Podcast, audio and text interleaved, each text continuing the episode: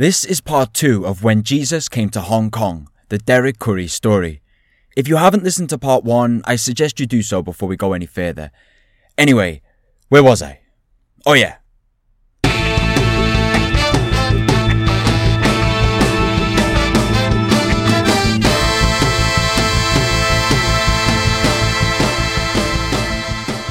In summer of 1972, Derek Currie left Rangers for Seiko, the new team on the scene, and no one knew it at the time, but Seiko were laying the foundations for a win fast, die young dynasty that would dominate local football for just over a decade. They were backed by the wealthy Thai Chinese Wong family and sponsored by the Japanese watch company which gave the team its name. And the Watchmen, as they were known, made the financial backing count, bringing in some of the biggest names in the local game. Along with Currie, now widely known as Yeso, Jesus, they brought in his former Rangers teammate Walter Gerrard, who was back from Australia. They were about to sign two Spanish forwards, and they had an even more important player on the roster. I remember saying to to the Wong family, Wong Chong San, Wong Chong Po, I remember saying to him, there's a boy that plays with Tung Sing. I, I said, I think he's a good player, and I think he'd be good because he can pass a good ball and he can help me. He said, We've signed him. And that guy was Wu Kwok Hung, Dai Jai, Big Head Boy, as he was known. Wu Kwok Hung, widely regarded as one of the greatest players Hong Kong ever produced. He was a bandy and tricky number 10 who knew where the space was and where the ball needed to be. He could score too, though it's worth mentioning his reputation for being temperamental and only delivering the goods when he was in the right mood. Perhaps the kind of genius you could generously describe as mercurial. This is Jack Trainer. Wu, Wu was um, technically he was very very gifted. He had great feet, could see a pass. What he lacked would have been the, the, the physical side of the game. It, it, wasn't one of his strengths, but he could certainly play. And uh, it, it, well, as proved to be, he was he was a great asset to Seiko, and he, he was probably the best Hong Kong Chinese player that's been that, that's ever been. With Currie, Gerrard, and Wu, and the Spaniard Manuel Cuenca on the right, Seiko hit the ground running in 1972. This was a time of European players with long hair and mutton chops, Chinese players with beetle cuts, and in their light blue shirts with distinctive white chevrons and extremely short shorts, they were the cool new kids on the block. Here's Jim Little. Seiko paid really good money. They attracted the best players available in Hong Kong, you know, the Wu Gok Hungs, etc. But they were always a force to be reckoned with. But I, I always used to say when Wu Gok Hung decided he wanted to play in a game, he was absolutely fantastic and Seiko played. You know, when he decided that he wasn't going to put too much effort in, Seiko didn't play that well, mm. you hmm. know. But I say they always had the best local players and they always bought wisely, you know, for foreign imported players.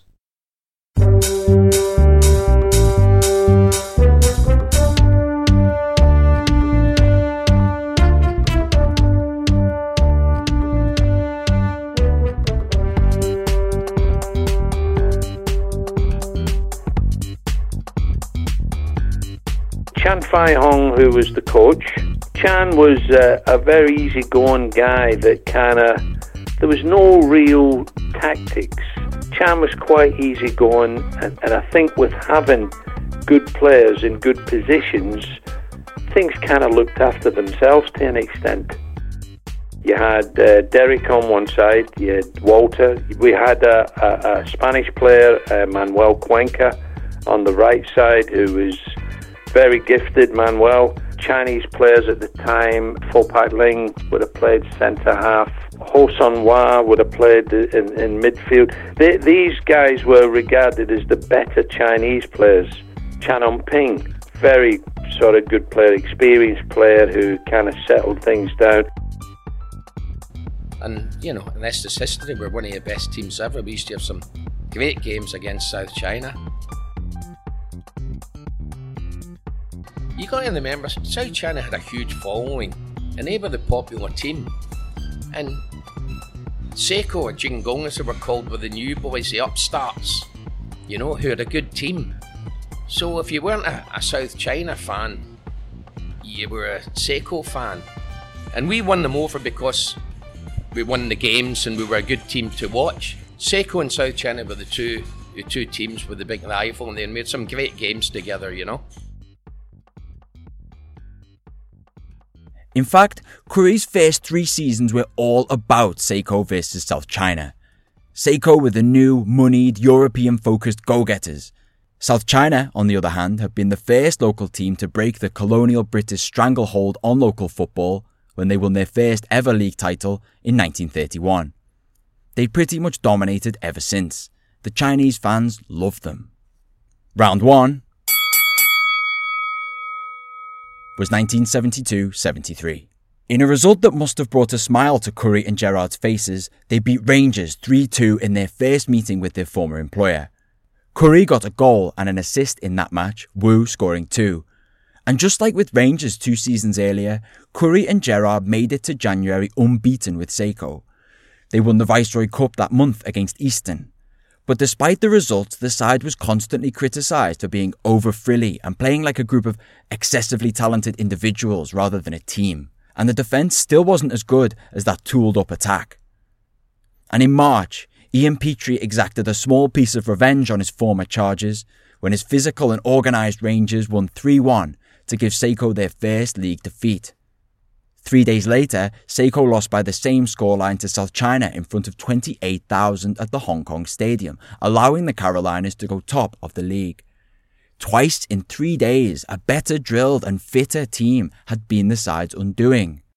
But in April, South China drew with Eastern, and that drop point meant Seiko were a point behind in second with seven matches left. Three days later, to steal the psychological advantage, the Watchmen knocked South China out of the Senior Shield in the semi final. Then they beat Tung Sing in the final. Two trophies were in the bag, and the league title was still in the balance.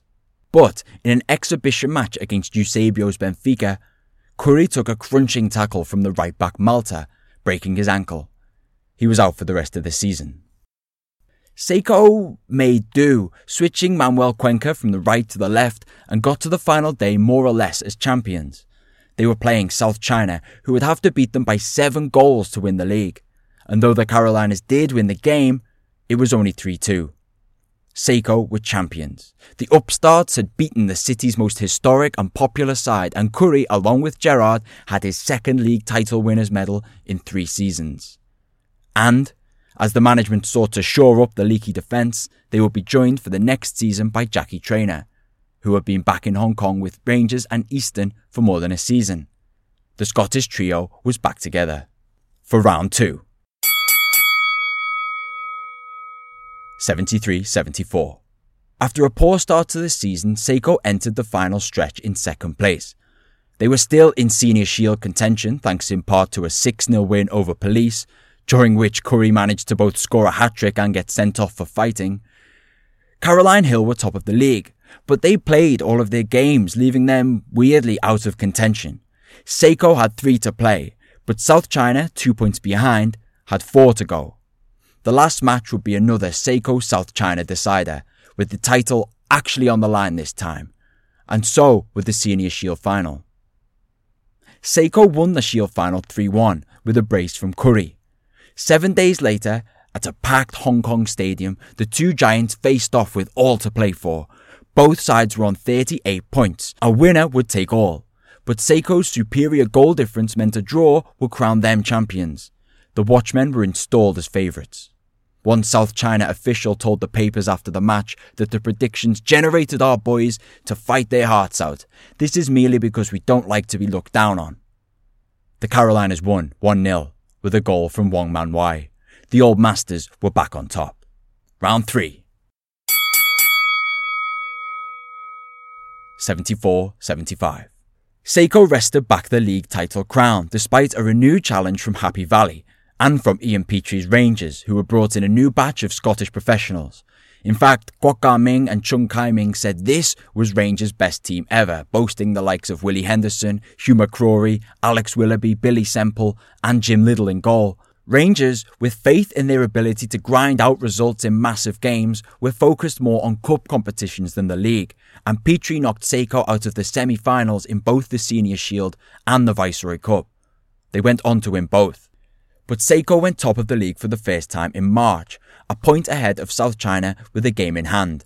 There were some jitters when they dropped a point against their bogey team, the brutal Eastern, and lost to Valley. But a 4 0 win over Jardines left them a point clear at the top with a match to go. And a double was still on the cards with an FA Cup final to play. But it was against the one team that seemed to have the beating of them in cup competitions Petrie's Rangers. Seiko lost the first leg 1 0, but a 5 1 win in the second was enough to secure the trophy. An easy 6 1 win against Yuen Long with five goals for recent signing Gus Edey was enough to make it a double. Around this time, Currie's fame was opening doors, and he was busy on the colonial social scene. The fun loving, footballing man about town was making some famous friends. Yeah, we were in the, we were in the Lee Gardens Hotel, and uh, this, is, this is quite funny actually. Uh, and there's, there's three of us there. I think it was myself, Brian Harvey, Gus Edey, somebody else anyway. There's two big guys, tall guys at the bar. And they see us talking about football and they come over. And we looked up and I recognised him. This is 74. Because a lot of people in Asia didn't know him at that time.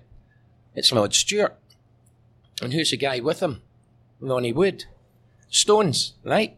For any young listeners, Rod Stewart was a massive Scottish pop star, also known as a handy footballer.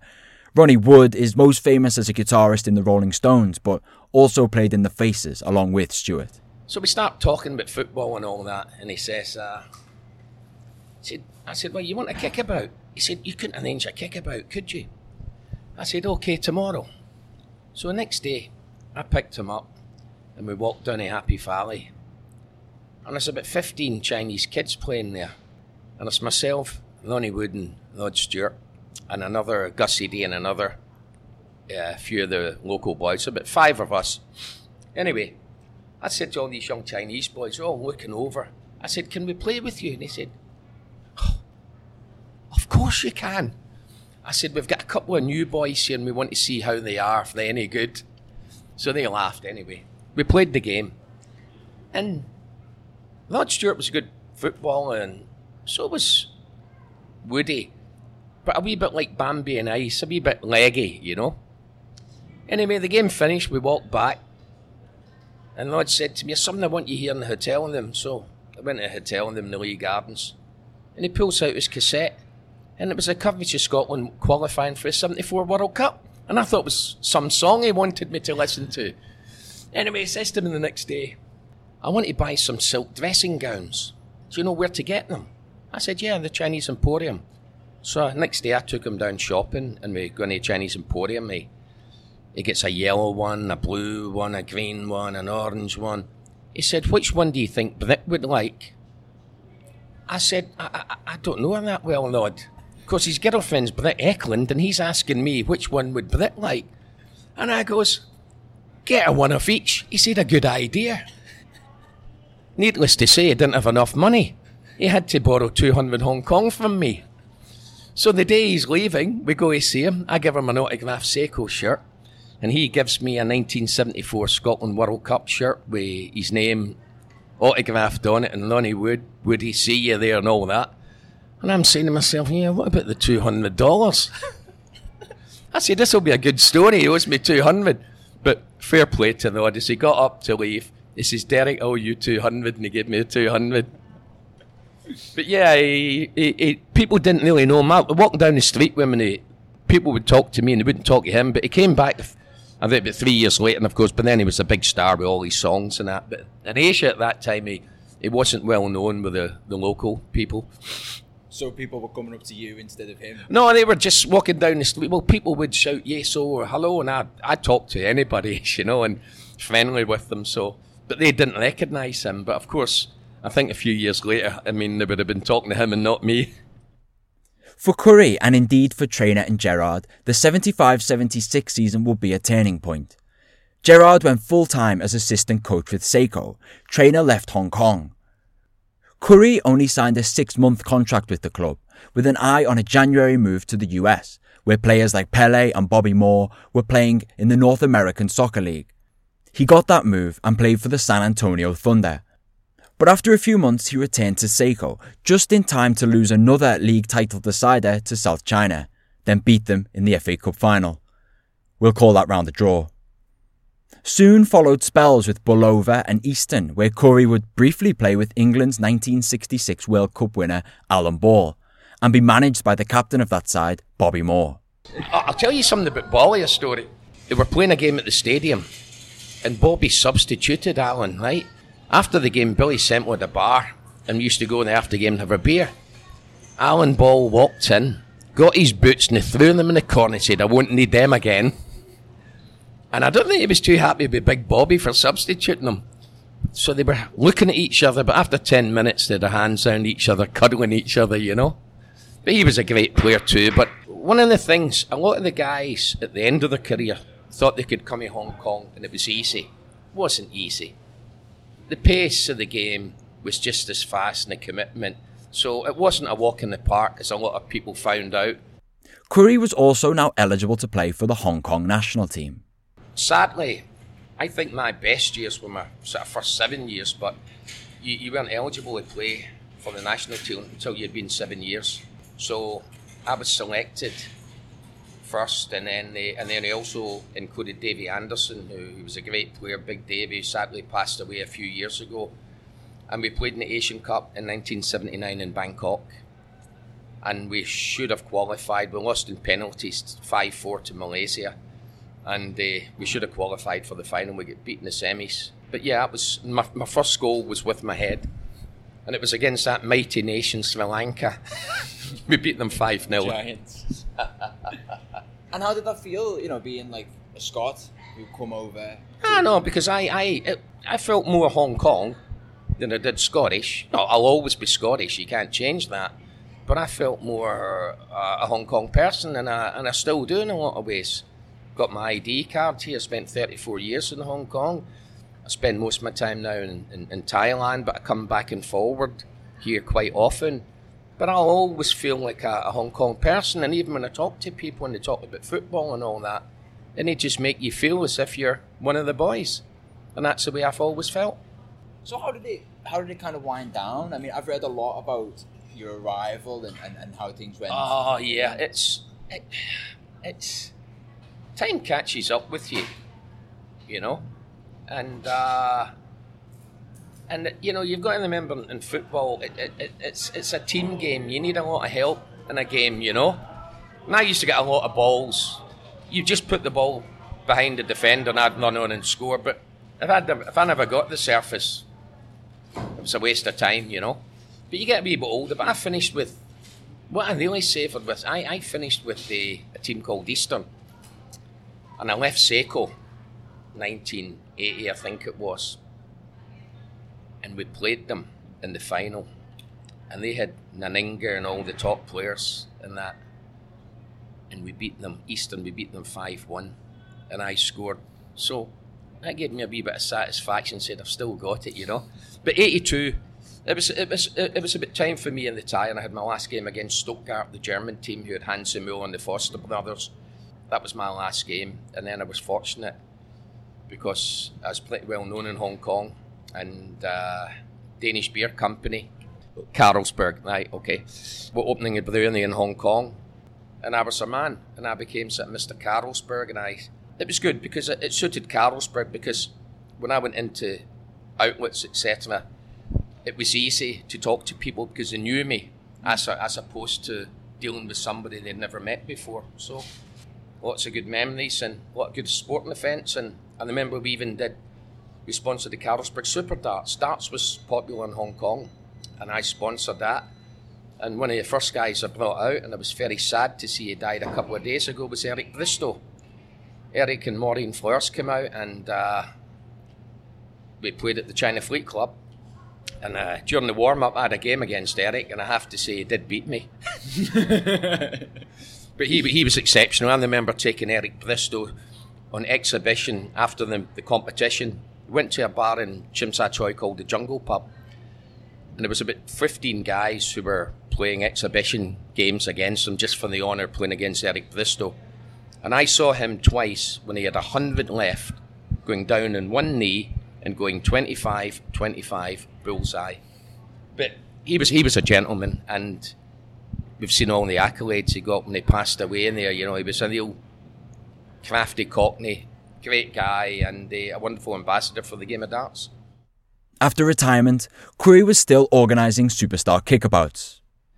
George came here, bestie, and uh, he's he's a great guy. No matter people make jokes about George, this and that, gambling or whatever. George was a gem. When I when I finished playing football, I had a social team.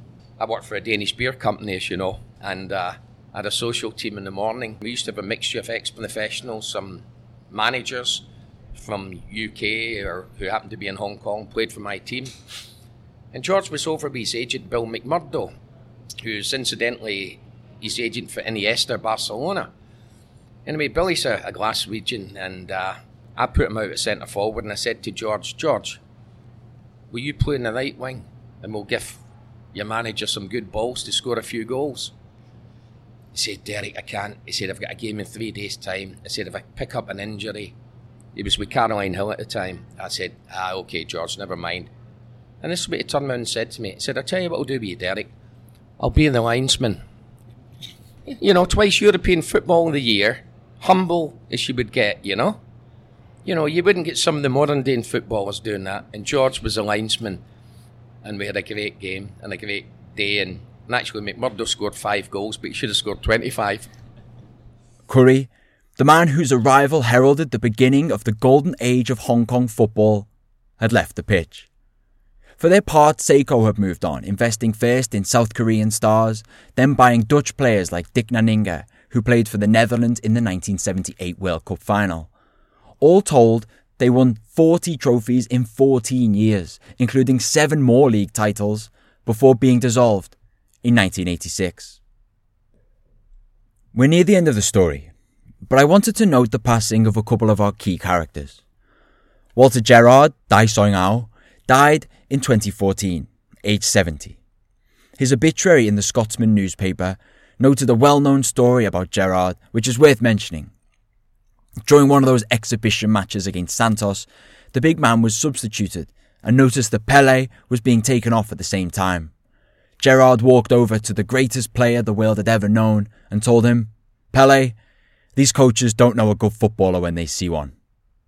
The piece concluded, revered for his personality as much as his contribution to football, for as long as they remember the water buffalo, Walter Gerrard will be far more than a footnote in the history of Hong Kong. Ian Petrie moved back to Govan in the 1990s, with occasional involvement with Rangers back in Hong Kong. It's said that, over time, not really knowing anyone nearby and with his whole life in Hong Kong, he faded into drinking.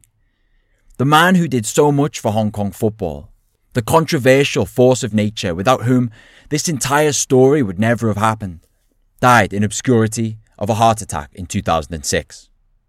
He was 74. There was no obituary, but Rangers, the side he founded, and which still bears the crest he borrowed from the Ibrox team, held a minute's silence before their next match. Petrie had arranged for his ashes to be returned to Hong Kong, where they are still interred at a columbarium in Chai Wan. The man from the shipyards who worked on the docks was laid to rest by the sea. And looking back, the players who had such tempestuous relationships with their stickler of a coach, while they may not have liked him, have a measure of sympathy and respect. Here's Jack Trainer. Years later, kind of reflecting and looking back, if it wasn't for him, none of us would have gone out there. So, in some ways, there's a, a kind of acknowledgement that um, he was the man that changed our lives Unfortunately, we never had that relationship where we grew to be friends. Ian would be described very much as a loner. He took to, to drinking, and uh, uh, well, I, I, don't know what happened to him later on in life, but I certainly know that he took to drinking. He was a very lonely man, and football was his was his everything. I think Rangers was everything for him. Initially, my feelings towards him were bitterness and anger uh, but but later on in life, like you do as you get older, you reflect and you look back and you think a, a pretty sad existence because I, I, I think he was lonely and he took to the drink. Um, and I don't think at the end up he had many friends. And this is what Jim Little had to say. Ian Petrie and me never saw eye to eye a lot of the time, but you know, uh, I respect him for what he done for the football in Hong Kong by bringing in professional players. You know, Derek, Walter, Gerrard, Jackie Trainer were the first real professionals to come to Hong Kong. Walter, Jackie, and myself were the guinea pigs. If we didn't make it, it would never have happened. And a lot of people who have came out later and had spells have said to me, I want to thank you because you were the guys that started it and it gave us the opportunity to come to the other side of the world and play. But the thing, it was the fans. The fans were just so passionate about the game. And that's what lift, lift me. It was just making the fans happy. We we played a game against Hamburg when they had the Uwe Seeler, Willi Schulz, I think it was about 73, 72, 73, Chinese New Year. We won the game 1 0, and I scored the goal. And about a week later, we went training to Shek O. We used to go down there and do a bit of training on the beach. And we're sitting in this little sort of yumcha hut where you have your breakfast after the game. And this old Chinese man spoke to Petrie. And Petrie could, his Cantonese was pretty good. And he said to me, You know what this old man said? I said, No, no. He said, The whole village watched the game on the TV. He said, when you scored the goal and they won the game, everybody get drunk. and that meant more to me than anything else because that meant you made all these people happy. And that's, and that's why you wanted to play football for the fans and give them something to be, to be proud of. And there is still time for one last story. It involves one of the world's greatest ever boxers, Marvelous Marvin Hagler, the undisputed middleweight champion from 1980 to 1987. I mean, I met Marvin Hagler in the Philippines, right? He said, Where do you stay? I said, Hong Kong. He said, I'm going there next week. You look after me. I said, Yeah, just give me a phone call and I'll look after you. Here's my number. Not think they would. Sunday morning, it's Marv, it's Marvin here. Is that Derek? I'm coming in this afternoon. Will you meet me? I ended up looking after him for 10 days in Hong Kong including, oh, it was, oh, it was just. He said, What about these little boats? I said, The Star Ferry. We'll take that. So as we're going over, he says, Is that the Hong Kong hotel? I said, Yeah, that's a Hong Kong hotel. Let's go and see Stevie. I'm saying, Who? Said, Stevie. Ah, uh, yeah, okay, whatever. Okay, okay, okay. I'll humour him. Okay. So we go in the Hong Kong hotel. And Hagler gets up to the concierge. He says, Can you tell me what room Mr. Stevie Wonder's in? And I goes, Wait a minute. And the young Swiss boy, he's only about 20, he's fiddling about with paper, trying to flannel him off. Anyway, just at that moment, this guy comes over, marvellous, and they do high fives. Stevie Wonder's manager. He said, You come to a party tonight. It's a twins' birthday party. I'll be there. This is my good pal Derek, blah, blah, blah. So I took him to Austin Road to get a suit, and we go back to the hotel later, and we're having a beer. So we're sitting there, and they said, "Okay, let's go upstairs." I said, "No, wait a minute, Marvelous. You've been invited to the party upstairs. The twins, are backing girls for Stevie Wonder, and he'll be there. I ain't going. I'm going home." And then he said the magic words to me: "You want to fight?" now I'm not a coward. My oldest older brother was a Commonwealth gold medal flyweight champion at boxing. But uh, I said, okay, I'll go with you. we went upstairs. There's about five big circular tables. And at the end table, there's Marvin Hagler, Stevie Wonder, and me. It sounds like a joke, I know. I, I, mean, you, unless you saw the picture, people don't believe you. But uh, we're sitting there and then we're eating, and you're wondering about Stevie Wonder. You want to ask questions, but you don't. And anyway, the backing girl starts singing. I just called to say I love you. So Hagler starts singing. Stevie starts singing. And I said, What the hell? And I mean it from the bottom of my heart. Anyway, I get home. I got a Filipino maid she says, You're a bit late, sir. I said, I've been singing with Stevie Wonder. She said, You're drunk, sir. Go to your bed.